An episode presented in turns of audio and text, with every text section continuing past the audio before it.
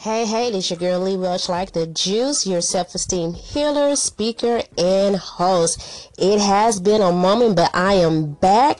The good news is being an entrepreneur, you have a luxury to take that time off when need be to spend time with family or what have you. So let's get right into these five tips where you can supercharge your self-esteem starting today.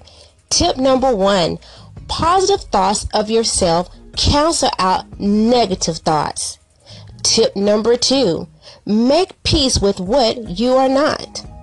Tip number three, you are your biggest investment. Tip number four, believe with all your heart that you matter. And lastly, but never least, tip number five, fall back in love with you.